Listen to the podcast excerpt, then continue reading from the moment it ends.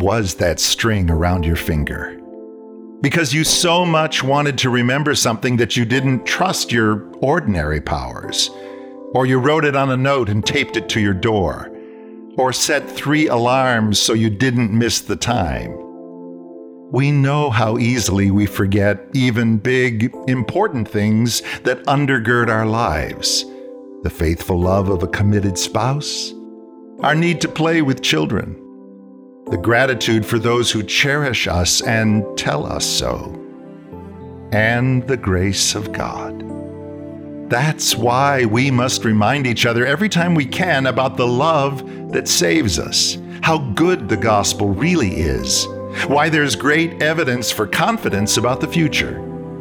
Without such frequent, daily calls to grace, we slide back into old and useless habits, thinking we must work our way into His love.